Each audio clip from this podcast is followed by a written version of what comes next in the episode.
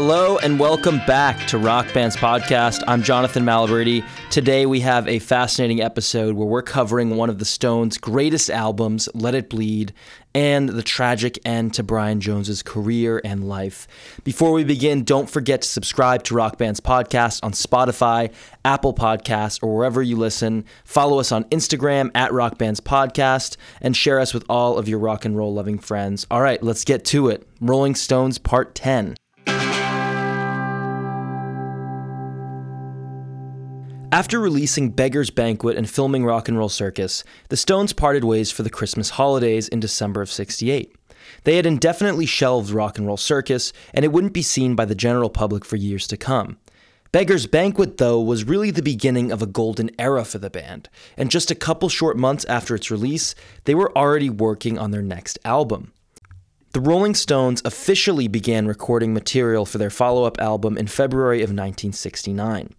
However, arguably the best song on the album and one of the Stones' most enduring hits was recorded a few months prior, in November of 1968. Mick Jagger is really responsible for You Can't Always Get What You Want. He started writing the song on acoustic guitar, and he had a pretty big vision for it. Jagger really liked what the Beatles did on Hey Jude, how they had a chorus of people singing that trademark na na na na part building into the crescendo, and he wanted to create a similar song for the Stones. Mick Jagger said of Hey Jude, quote, I liked the way the Beatles did that on Hey Jude. The orchestra was not just to cover everything up. It was something extra. We may do something like that on the next album, unquote. When you listen to You Can't Always Get What You Want, it sounds like there's a lot going on, but there's actually only three Rolling Stones playing on it Mick Jagger, Keith Richards, and Bill Wyman. Brian Jones wasn't at the sessions, so he didn't contribute to the song at all, and Jimmy Miller plays drums because Charlie Watts couldn't quite get the feel right. Jimmy Miller was a fantastic studio drummer, and a few times over the next couple years, he would sit in for Charlie Watts. You Can't Always Get What You Want took a while to develop, and like I mentioned before, the most notable aspect of the song, that choir part, wasn't added until later, in March of 69, when Mick and the Stones employed a 50 piece choir to add an intro and an outro to the song. Around this time, the band also put some time in on some other songs they were developing, like Gimme Shelter, which had developed into a really strong song. The song had started as a manifestation of Keith's anxiety over his girlfriend sleeping with Mick Jagger, mixed with a gloomy mood, uh, kind of documenting an oncoming storm. But somewhere in early 1969, the lyrics took a more political turn. Mick Jagger said, quote, Well, it's very rough, very violent era the Vietnam War. Violence on the screens, pillage and burning, and Vietnam was not war as we knew it in the conventional sense. The thing about Vietnam was that it really wasn't like World War II, and it wasn't like Korea, and it wasn't like the Gulf War. It was a real nasty war, and people didn't like it. People objected, and people didn't want to fight it. That's a kind of end of the world song, really. It's apocalyptic. The whole record's like that, unquote. Musically, Gimme Shelter is a candidate for being one of the best Stone songs of all time. Keith plays all sorts of guitar parts on the song, which gives it that layered, deep sound. The Stones also use a lot of reverb. There's a persistent atmosphere throughout Gimme Shelter that contributes to its depth. The song is also notable because it features an iconic vocal part sung by Merry Clayton. Clayton was well known as a session singer, and Mick wanted the song to be a sort of duet with a female vocal carrying the chorus. Clayton got a call from Jack Nitzsche late in the evening inviting her to sing on a Rolling Stones record. She was pregnant, she had hair curlers in, and she was ready for bed, but the band convinced her to come to the studio just for a few takes, and she agreed. She sang so powerfully that her voice cracked, but the second take she did was a keeper. Tragically, Clayton suffered a miscarriage shortly after the recording of the song, which she later attributed to her energetic performance on Gimme Shelter. Gimme Shelter was a major peak for Clayton's career, but it was forever marred by this tragic event. Clayton said, quote, We lost a little girl. It took me years and years to get over that. You had all the success with Gimme Shelter, and you had the heartbreak with the song. It left a dark taste in my mouth. It was a dark, dark time, unquote. Gimme Shelter is another song that didn't include Brian Jones, just Mick, Keith, Bill, and Charlie. Brian attended the early sessions for the song, but for whatever reason, he wasn't interested or didn't really feel like he wanted to contribute. These two songs are very rock and roll, and after Beggar's Banquet, these songs were further indication of the direction the Rolling Stones wanted to go in. They wanted to move back towards American music, and Let It Bleed would be a huge step in that direction.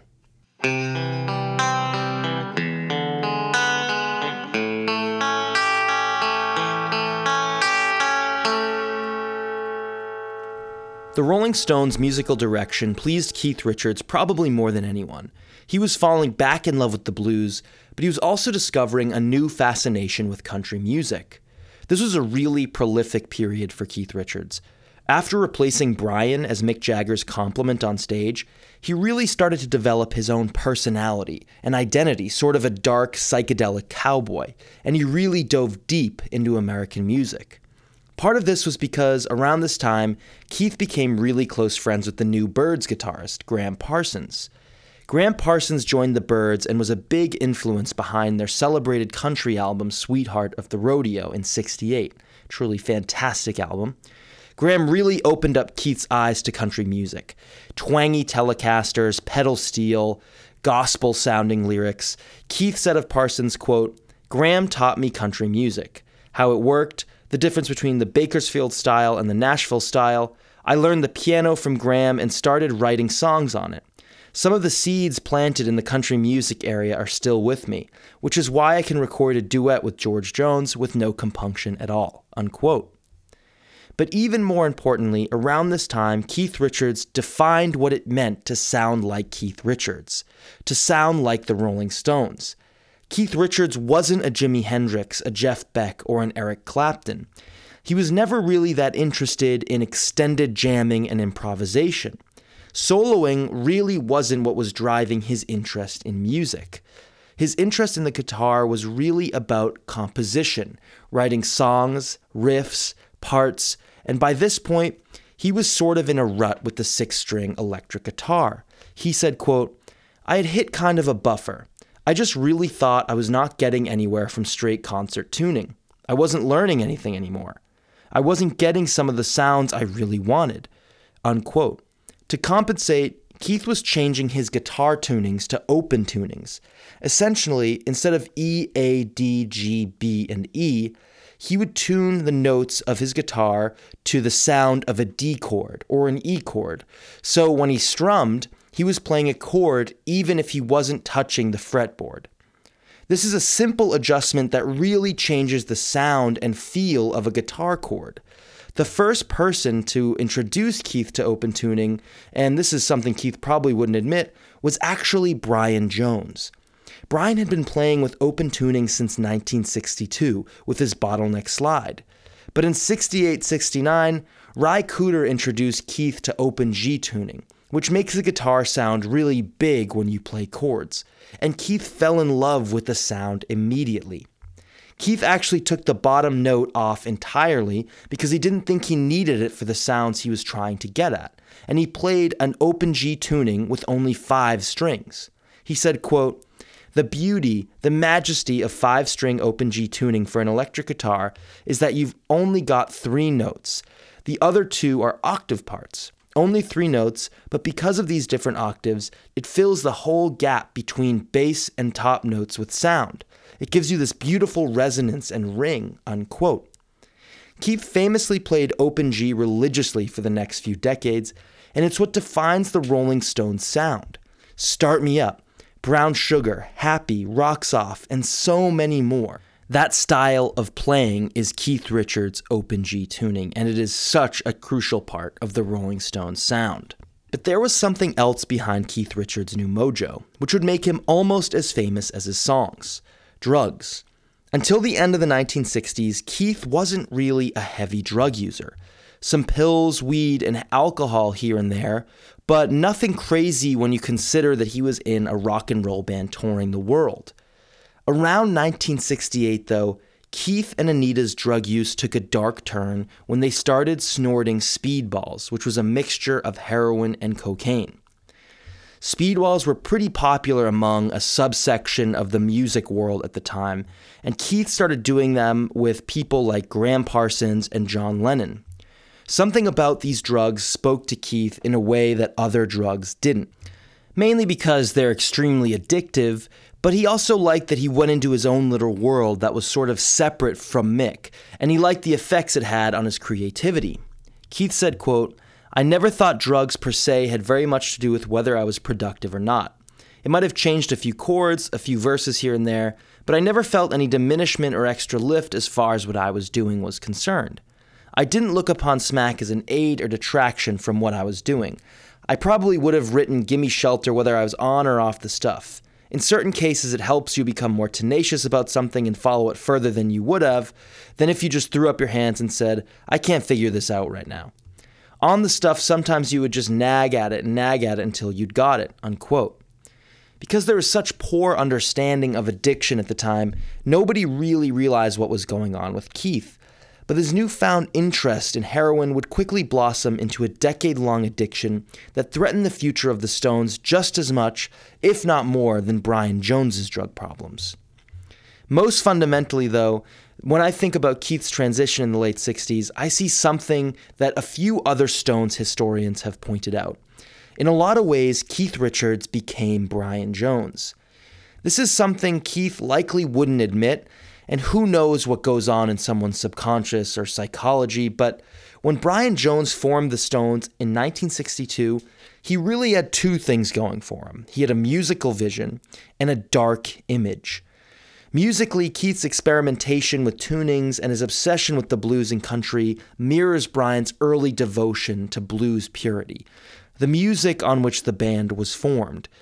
Keith's open tuning and his distinct version of rock and roll added a flavor to the Stones' music throughout the 1970s, much like Brian's experimentation with exotic instruments and his bottleneck slide playing did in the 1960s.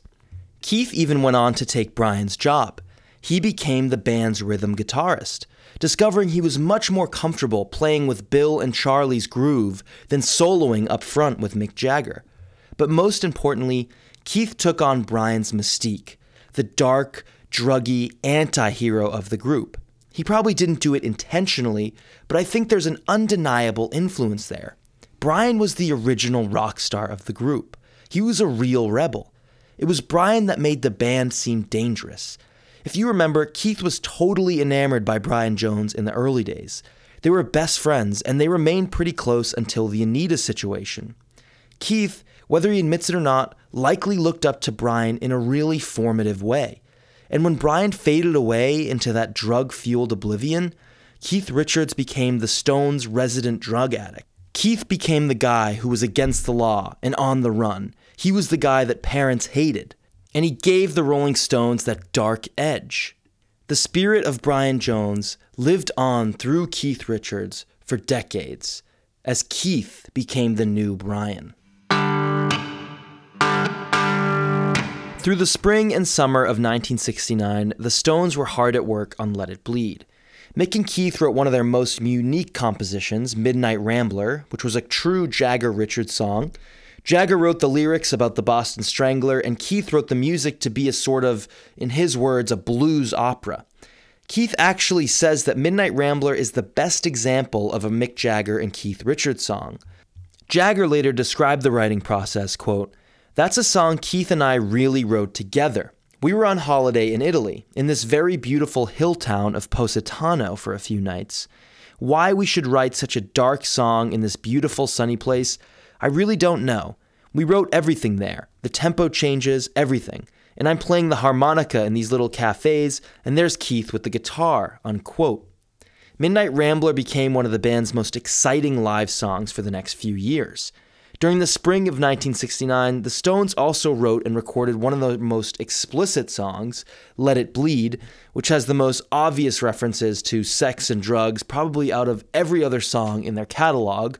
This is another one with just Mick, Keith, Bill, and Charlie, along with Ian Stewart on piano.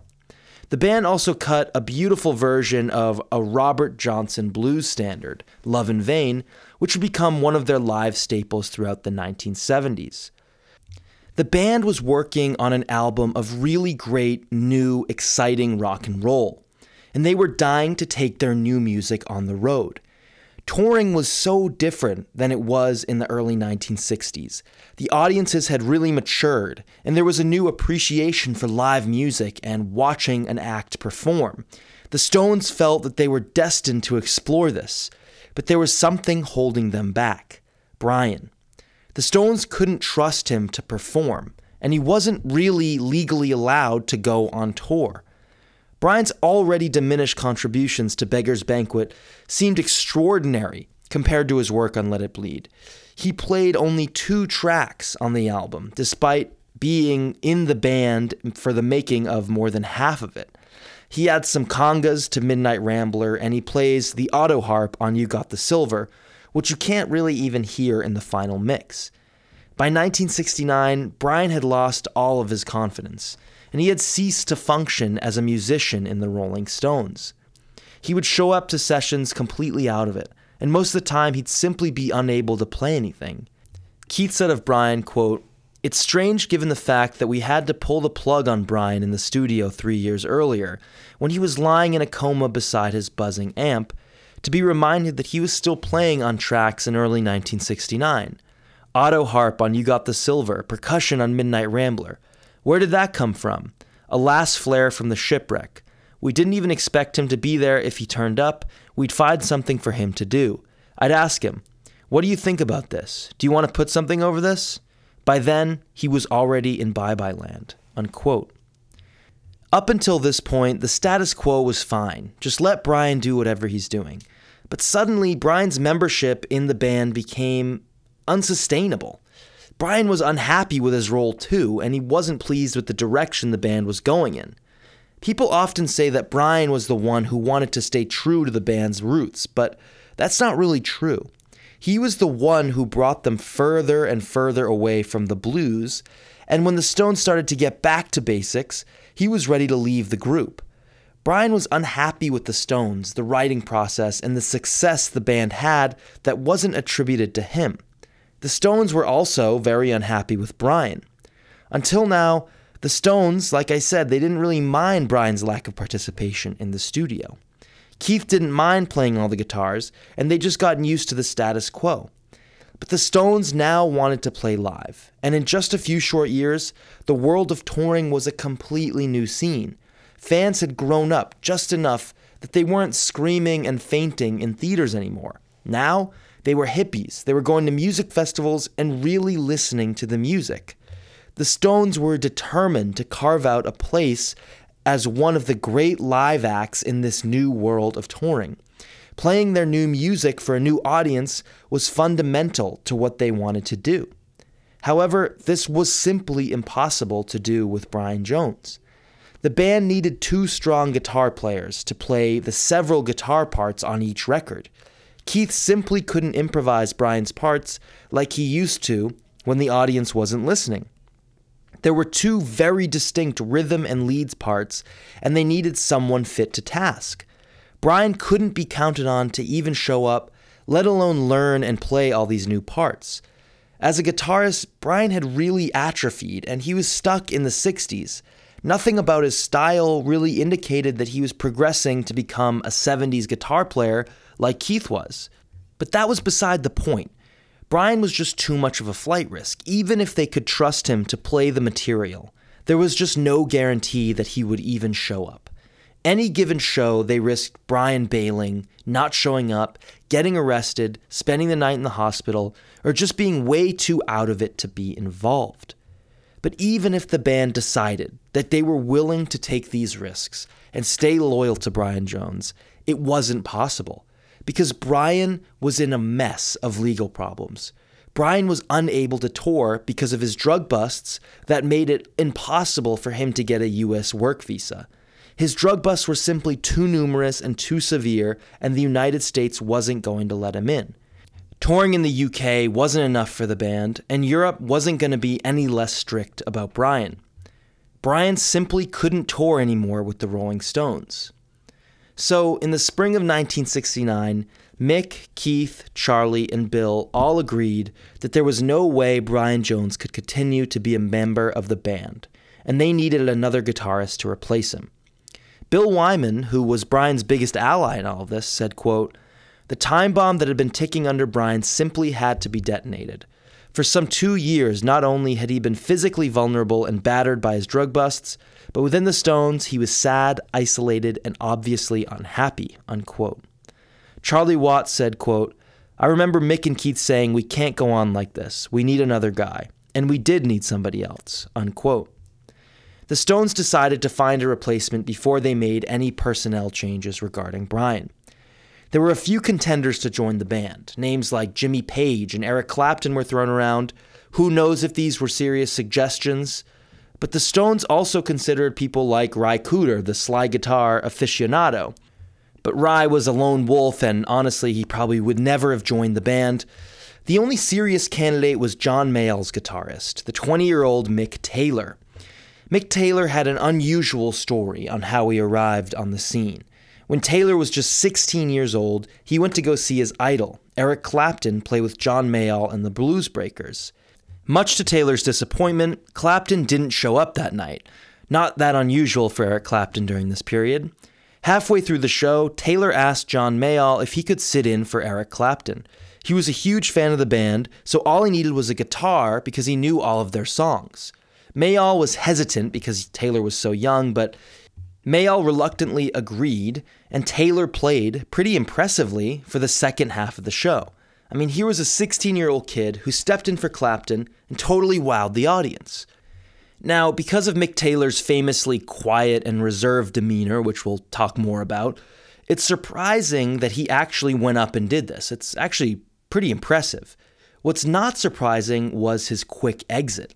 Just a few seconds after the band played the last note, Mick Taylor put his guitar down and slipped away, and John Mayall never got a chance to speak with him. Eric Clapton left John Mayall's band shortly after this, and he was replaced by Peter Green. After just a few months, Peter Green left to form Fleetwood Mac, so Mayall was again without a guitarist.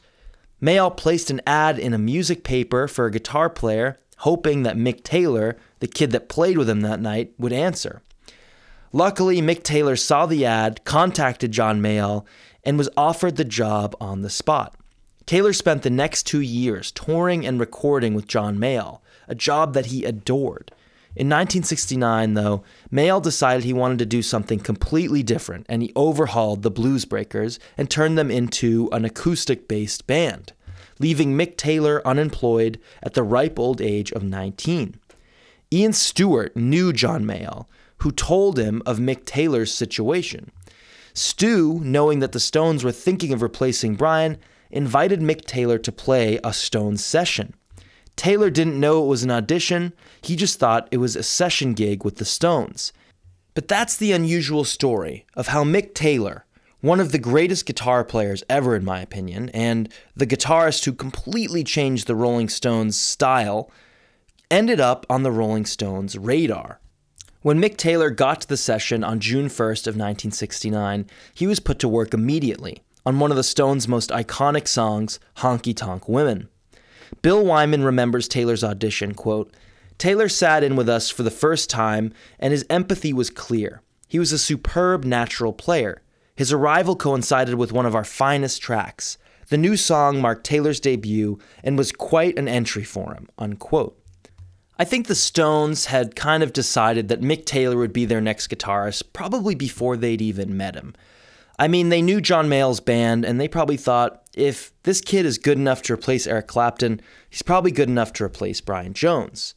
He was also 20 and virtually unknown, so his role would really fit in the Rolling Stones. He wasn't going to demand too much creative power like an Eric Clapton or a Jimmy Page or a Ry Cooder would. And he also wouldn't outshine Keith Richards or Mick Jagger and wouldn't upset the onstage dynamic. In the early days, Brian really gave Mick Jagger a run for his money. And Mick Taylor, with his quiet, unassuming demeanor, was a perfect complement to the band. He was just going to kind of stand there and play guitar like Bill Wyman and Charlie Watts. Bill Wyman said, quote, Mick Taylor seemed custom built for the Stones, unquote.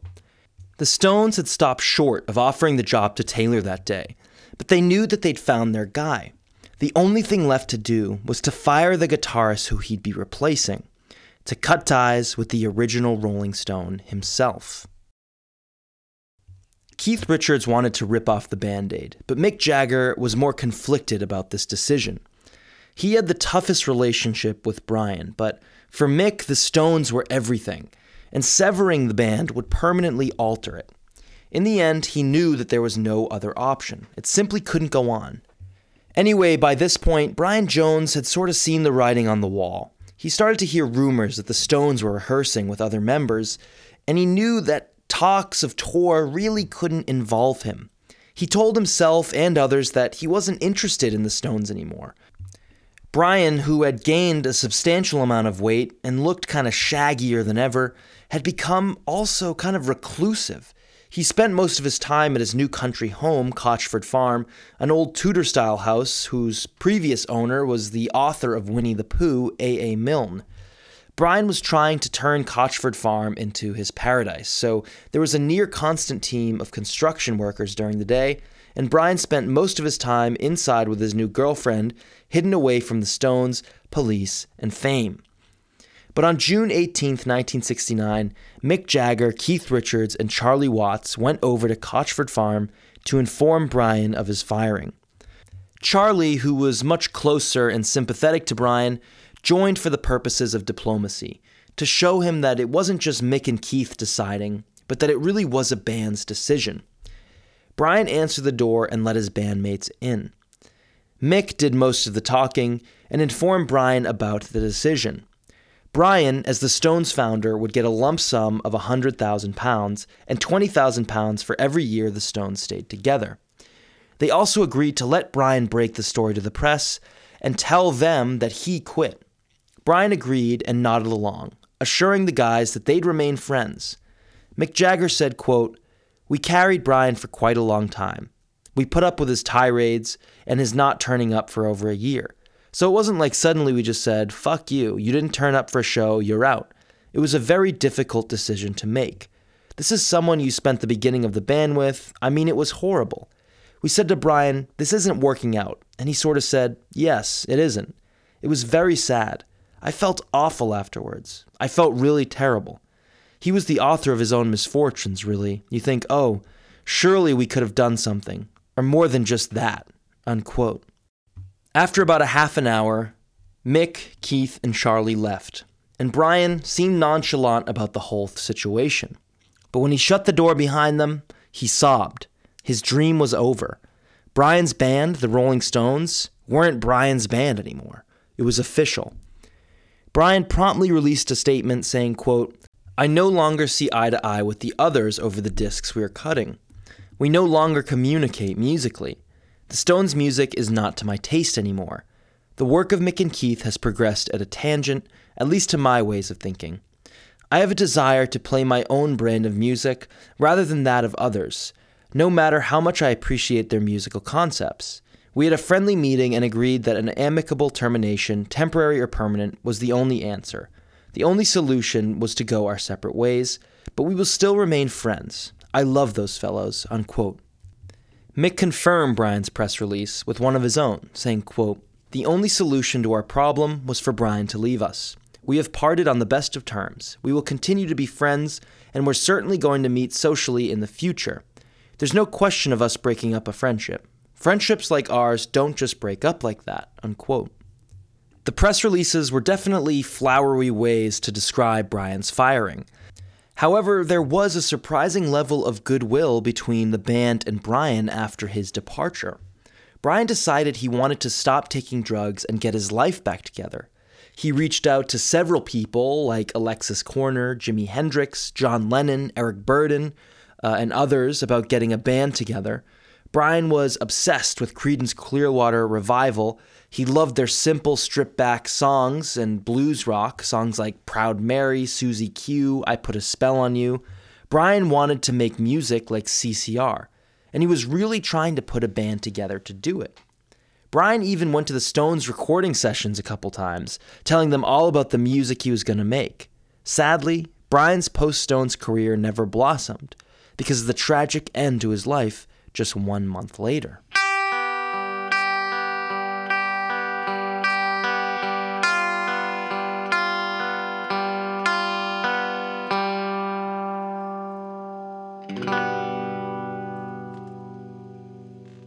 For a few days there, it really looked like Brian was trying to get his life back together. That's why it was even more shocking when, just under a month after he was fired, the Rolling Stones learned about his death. On the night of July 2nd, 1969, Brian Jones was hanging out with his girlfriend, Anna Wohlin, and his builder, Frank Thorogood, who had been staying at Brian's house for a few days with their friend, Janet Lawson. That night, Brian had quite a bit to drink along with some heavy duty downers. Around 10 p.m., he and Thorogood decided to go for a swim. Janet Lawson said that Brian was in no condition to swim. He had trouble keeping his balance, and he was really out of it, but he went ahead and swam anyway. A few minutes into the swim, Frank left to go get a towel, leaving Brian alone. Janet Lawson returned to the pool to see Brian face down at the bottom of the deep end, not moving. She called Frank and Anna, who struggled to retrieve Brian from the pool, and performed CPR on him as they waited for the medics to come. At this point, Brian may have still had a pulse, but other than that, he was totally unresponsive, and he was dead by the time he got to the hospital. In the early morning hours of July 3, 1969, Brian Jones was pronounced dead at the age of 27. The cause of death was, famously, death by misadventure. A whole bunch of conspiracy theories surround Brian Jones's death, even to this day, thanks to the immediate tabloid speculation and juicy gossip books that came out in the decades that followed. Most notably, Brian's driver, Tom Keylock, alleged that Frank Thorogood confessed to having murdered Brian on his deathbed, but this account has been widely discredited. While there's some vagueness about the whole thing, it seems the only plausible explanation is that Brian did in fact die by misadventure when he drowned in his swimming pool that night. But that morning, on July 3rd, 1969, the press broke the story that Brian Jones was dead. The original Rolling Stone, the 60s icon, had passed away at the age of 27. Immediately, there was an outpouring of love for Brian Jim Morrison and Pete Townshend both wrote poems for Brian. Jimi Hendrix dedicated a performance to him. George Harrison said in a newspaper, quote, When I met Brian, I liked him quite a lot. He was a good fellow, you know. I got to know him very well and I felt very close to him. You know how it is with some people. You feel for them, feel near to them. He was born February 28, 1942. I was born February 25, 1943. He was with Mick and Keith, and I was with John and Paul in the groups. So there was a sort of understanding between the two of us. The positions were similar, and I often seemed to meet him in his times of trouble. There was nothing the matter with him that a little extra love wouldn't have cured. I don't think he had enough love or understanding. He was very nice and sincere and sensitive, and we must remember that's what he was. Unquote. The band was in the studio that night, and they were told what happened. There was an immediate wave of shock, guilt, and sadness. No matter what happened, the band had more or less grown up with Brian, and he was a near constant fixture in their lives. He was more like a family member to them than a friend. Mick and Keith declined to go to Brian's funeral for reasons that never really seemed that clear, but Bill and Charlie were there representing the Stones. The real tribute to Brian, though, was the concert that they had been planning for a few months. It was supposed to be Mick Taylor's grand debut, and the first time the Stones played live since 1968.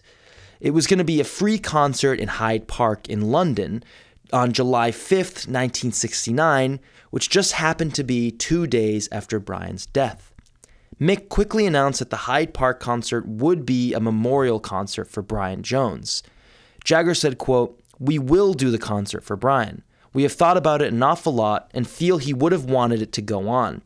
He was music. I understand how many people will feel, but we are doing it because of him. Unquote. Mick Jagger also said, quote, I'm wordless, sad, and shocked.